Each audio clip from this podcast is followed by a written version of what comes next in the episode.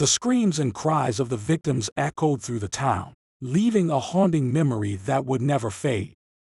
What warning signs were missed? What clues could have prevented the devastating tragedy? The rage of the murderer took the lives of eight innocent people along with the extreme panic of the witnesses. This case shocked the entire peaceful country of Finland. The chilling case of Pekka Eric Auvinen holds the answers. A disturbed teenager, Eric was a ticking time bomb waiting to explode. His descent into madness was gradual, a slow and steady decline into the abyss. The warning signs were there, for all to see, but no one took action until it was too late. The dark and twisted mind of Pekka Eric Auvinen is a stark reminder of the dangers that can lurk within our communities. With psychiatric issues and extreme beliefs, Eric transformed into a predator, preying on the innocent and unleashing chaos and terror. Join us as we delve into the depths of human nature, exploring the darkest aspects of the human psyche. This is the case of Pekka Eric Auvinen, a haunting and chilling reminder of the fragility of life. Here's a new location for you to check out. Welcome to Finland. The majority of people think of Finland as a winter wonderland because of its breathtaking landscapes, traditional saunas, and herds of reindeer. Others visit Finland to see the northern lights. However, there is much more to this nation than what initially meets the eye. It boasts the greatest education system in the world, and because of its location, it also has some of the cleanest air in the world, which has earned it the reputation of being one of the happiest nations in the world. Finland, which has a population of around 5.6 million people, is really one of the nations in all of Europe that is expanding at the slowest rate and it even risks decrease by the year 2031. The city of Helsinki, which serves as the nation's capital, has a total urban population of 1.3 million people, making its location on the south coast the most active region of the country. In addition to these, it is an important center for politics, education, the economy, culture, and research in Finland. In order to focus on the matter at hand, we will be heading to Tuusula, which is a municipality located just to the north of Helsinki and serves mostly as a commuting town. Pekka Eric Auvinen was one of the town's citizens who made the daily trek into the city for employment, since this is the norm for the bulk of the town's inhabitants. Eric, or Eric for short, was a native Tuusulan who spent his whole childhood there. Both of his parents, Ismo Auvinen and Michaela V. Lario, were musicians. He took after both of them. Both of them were successful in their own communities. Ismo was also a guitarist, and they both played alongside Michaela, who was a vocalist and played the guitar. The fact that he had a Fender Strat and a Gibson Les Paul demonstrates that he had excellent taste in guitars. Eric, who was born on June 4, 1989, was seven years older than his younger brother, and the two boys, together with their mother and father, raised their family in the rural region of Shitshela, which is located on the northern edge of Tuusula. Eric's birthday was June 4, and his brother's was June 4. A little boy would find life in this place to be dull because it was lovely yet silent. Both of them went to the same elementary school in the neighborhood before Eric moved on to Jokela High School. And when it came to his academic performance, Eric was above average. He was an excellent student who always achieved good marks in comparison to his classmates. When it came to his social life, on the other hand, things were quite a bit different. He was known to be a timid student who kept to himself and was, quote, prone to blushing when he was embarrassed. This reputation preceded him throughout his academic career. Unfortunately, several of Eric's classmates frequently engaged in bullying behavior toward him. Unfortunately, from this point forward, Eric's narrative will rapidly deteriorate, so make sure you fasten your seatbelt. Eric's conduct changed fairly abruptly and dramatically while he was a student at Jokela High School, and some of the opinions that he openly expressed were shocking and unsettling. According to the documentation provided by the school, when he was enrolled here, a number of pupils had concerns about his behavior. It would appear that he had threatened them on several occasions and vowed that they would be killed in a white uprising. And according to one of Eric's instructors, he had the beliefs of a radical militant and showed interest in groups on both the far left and the far right. It was revealed that Eric was a supporter of the Nazi Party. In addition, it was discovered that Eric suffered from significant anxiety and depression while he was a teenager. In addition to these strong ideas, an unstable emotional state was also present. By the fall of 2006, Eric's parents had begun to express concern over their son's mental health. As a consequence of this, they suggested that he consult a clinical psychologist in order to see whether or not there was anything that could be done to assist him. Although he had some very repugnant opinions, it's important to remember that everyone has the right to have a level head. Unfortunately, after being evaluated by a psychologist, Eric's symptoms of anxiety and depression looked to be moderate. As a result, rather than being given more realistic answers, antidepressants were provided to him before he was kicked out of the office. If he wanted to receive counseling, though, he would have to wait in line for a number of months. He spent his time in the early 2000s immersed in the peculiar world of the internet despite the fact that he resided in a sleepy village in Finland and had no interest in sports in general. He was certainly a gamer and, of course, he had a very edge to him. He was also a little bit of a nerd. Eric enjoyed his games and appeared to play a lot of Battlefield 2 back when the series was still good. His bedroom was decorated in the typical way that you'd expect to find the rooms of most teenagers to look during that time period. And as a result of having artistic parents, he learned how to compose his own music, which, while not particularly noteworthy, was enjoyable all the less. The song Anti-Social Aggression was the title of one of his songs.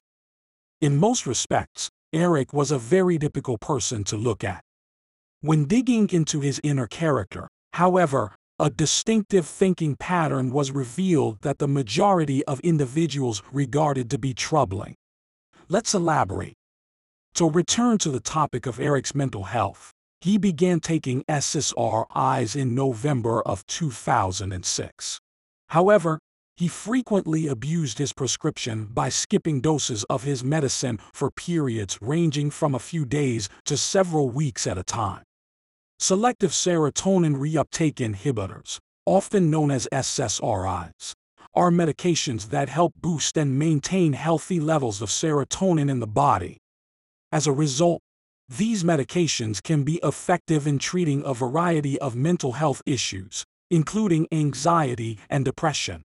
However, because of the lengthy adjustment time, the effectiveness of these tablets is extremely dependent on maintaining a consistent and reliable schedule.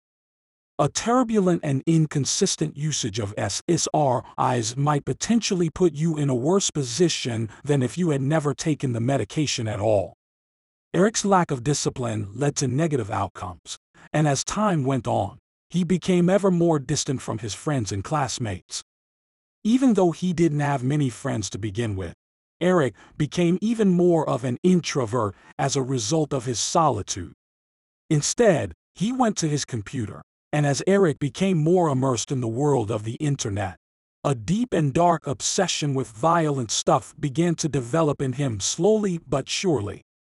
Not only was he obsessed with traumatic events such as the shooting at Columbine High School, the siege at Waco, the sarin attack on the Tokyo subway, and the invasion of Iraq in 2003, but he would also save and re-upload footage of these incidents on YouTube, and he worshipped the deeds of the perpetrators.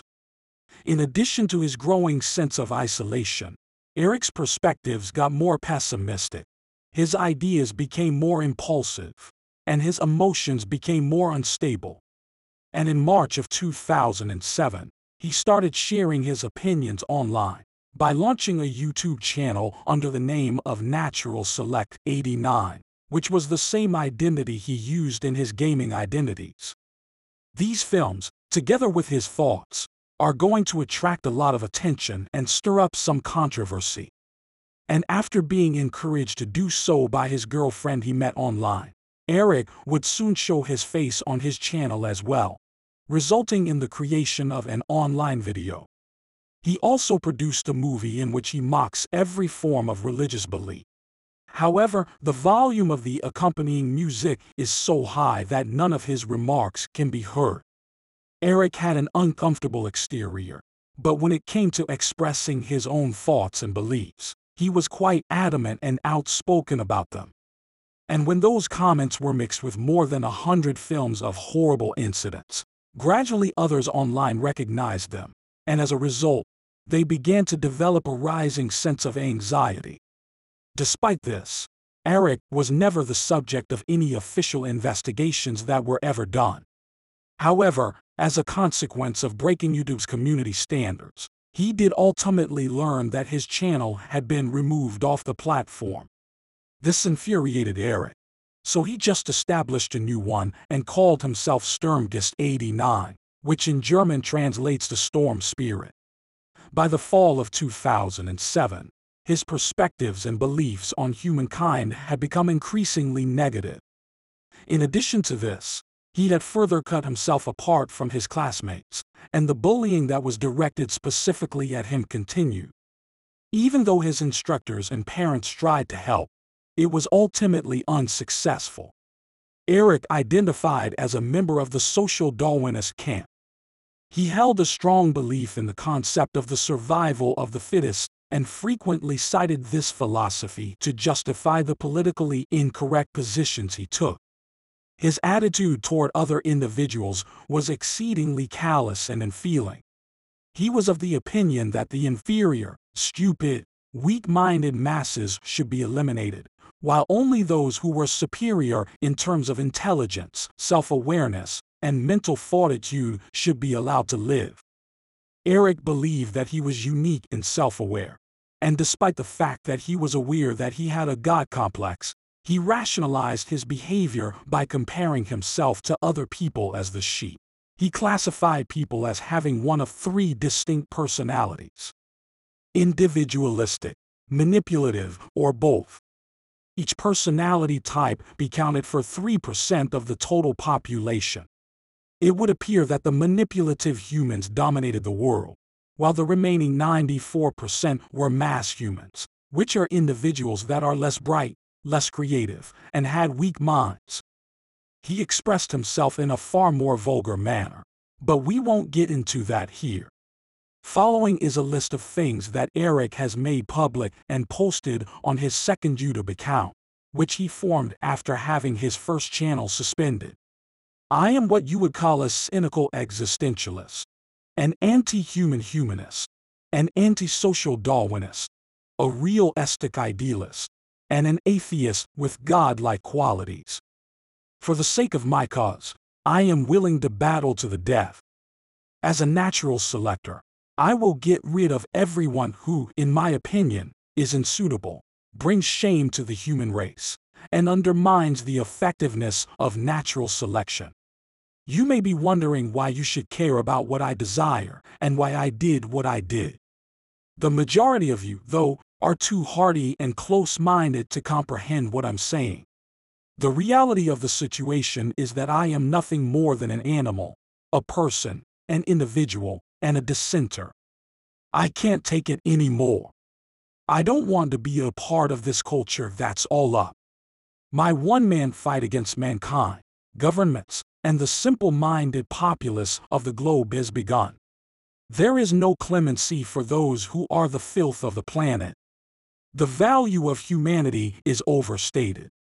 Unfortuitously, the hostility and rage that Eric exhibited through his manifesto and online profiles were not hollow threats, and the plans that he had been creating in the background were both terrible and chaotic. Eric's plans were to shoot up a school and kill as many people as he could. And as a result of some disheartening news, Eric found out that he had lost his online lover to another man who also dated people online. The first love he had ever had in his life had abandoned him. Eric did not have any prior convictions on his record, and as a result, purchasing a handgun in Finland, which permits the possession of registered guns, was not an issue for him. In August of 2007, he joined the Helsinki Shooting Club as a registered member and participated in a training session that lasted for one hour. In addition, by the middle of October, Eric had received word that his request for a license to acquire a SIG Sauer Mosquito handgun had been granted. In addition, on the 2nd of November, he had already bought more than 500 rounds of ammo. On the internet, Eric's ideas were causing him to become increasingly vocal, aggressive, and brazen in his expression of them. And in point of fact, it had been five months since other YouTubers had begun calling him out on his beliefs since he had first started receiving criticism. Those are the kinds of folks that should be at the forefront of your mind at all times. We never stop discussing the possible warning signals and whether or not we might have anticipated the event. You know what I mean, don't you? If you are interested in looking for warning signals, they may be found here. That should serve as a caution indicator for you. Look into the backgrounds of such individuals. Eric had generated various text papers on his computer by the 6th of November in 2007, which is five months after this video was uploaded. These text documents were both in Finnish and English. The rest of these files were uploaded to a RapidShare account, with the exception of the one that was directed for his mother and father. He was plotting something nefarious, but nobody knew about it at this point in time. The 7th of November in 2007. It was a Wednesday, and we were smack in the heart of the fall semester in Finland. That morning, Eric was never seen in the classroom attending his lesson. Instead, we found him at home, surfing the internet. Eric uploaded a video to YouTube at 9.30 in the morning that showed his skull floating over a pond. The video began with a footage of his school before transitioning to a red picture of him aiming a rifle at the camera. He mentioned this while also linking the video to a post that was published on an internet forum, and he added the phrase history will be made today. Following that, he powered off his computer, mounted his bicycle, and rode it to school. He took something out of his rucksack before entering the basement of the school through a door that was located underneath the cafeteria. This piece of evidence shows the real motivation for his acts. He was holding his SIG Sauer gun in his hands. At 11.42 o'clock in the morning, shots were fired at Jokela High School, his prey consisted of everyone he judged to be unworthy of life. As soon as the pupils realized the gravity of the situation, fear spread across the class. Initially, the kids did not understand what was taking place. At 1146, five children and the school nurse had been shot, making the total number of victims six. And despite the fact that Eric had met a great number of other pupils, he would just make a snap decision on who he would spare and who he would not spare. When the news reached the head teacher, she immediately ordered all of the children to remain in their classrooms and use the public address system of the school to make the announcement. In retaliation, Eric fired multiple bullets into the hallways of the building. He yelled, imploring the other students to join him in his revolution and stand up for what they believed in. However, when those pupils refused to comply or were unclear about what was going on, he shot at the television in the classroom before departing and did not fire his weapon at any of those children. After climbing a total of two flights of stairs to reach the second level, Eric came across two kids who were lounging on a bench in the hallway. Only one of them could possibly make it out of there alive. After that, he poured an ignitable substance on the wall of the corridor and tried to set it ablaze with matches, but he was eventually unsuccessful. Eric had finally caught up with the head teacher as the clock hit 11.57, and sadly, he shot her. The situation was a tragedy. Just a few minutes later, emergency medical personnel and cops from the local police department began to arrive. The first officers arrived at the site at 12.02 p.m. After missing all of the cops with his initial barrage of bullets, he repositioned himself near the front entrance and fired two more shots at the officer stationed there. 1204. Eric was given the order to down his weapons, but instead of complying, he went deeper into the school and took cover in a school restroom. Since Eric was aware that there was no way out of this situation, he decided to end his own life as the final act of his life. And at exactly 1215, this terrible tragedy came to a close for good.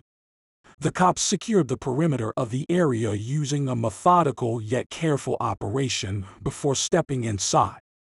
To completely safeguard Jokela High School would require close to two and a half hours of work. Some of those youngsters would leap out of windows and run frantically towards police cars in an attempt to get away. Others remained in hiding until they were discovered. And about 2.30 in the afternoon, Eric was one of the people they found. Unexpectedly, he was still alive, but only hanging on by a thread. And next to him, the Finnish police discovered 75 empty cartridge casings as well as 327 bullets that had not been used. In the midst of the chaos and terror, there were also feelings of shock and horror at what had just taken place. A total of eight people, including students and staff, had been killed at this point, and Eric was at the nefarious center of it all. As the day progressed, details of Eric and the occurrence began to spread around the community. Particularly noteworthy is the combative language that he has left behind on his page. As the ugliness of the reality about his conduct became more apparent, so did the doubts about whether or not this circumstance might have been avoided. Those people who knew Eric in his actual life were taken aback by the activities he took. His character in the real world was completely different from what he presented in his online conversation.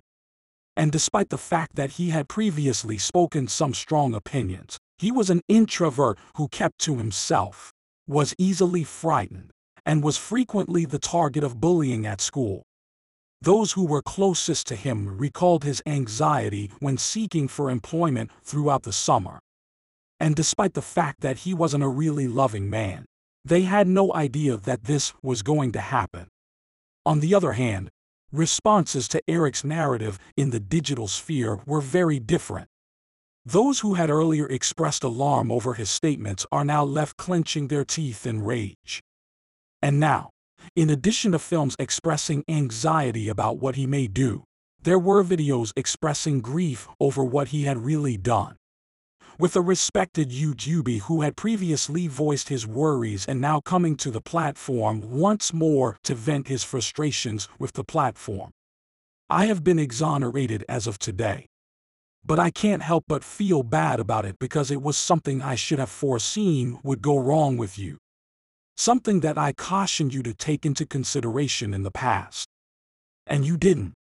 I warned you. I warned you. I. I had a direct confrontation with the child who had perpetrated this deed. I went head to head with him. I created videos that were aimed squarely at him.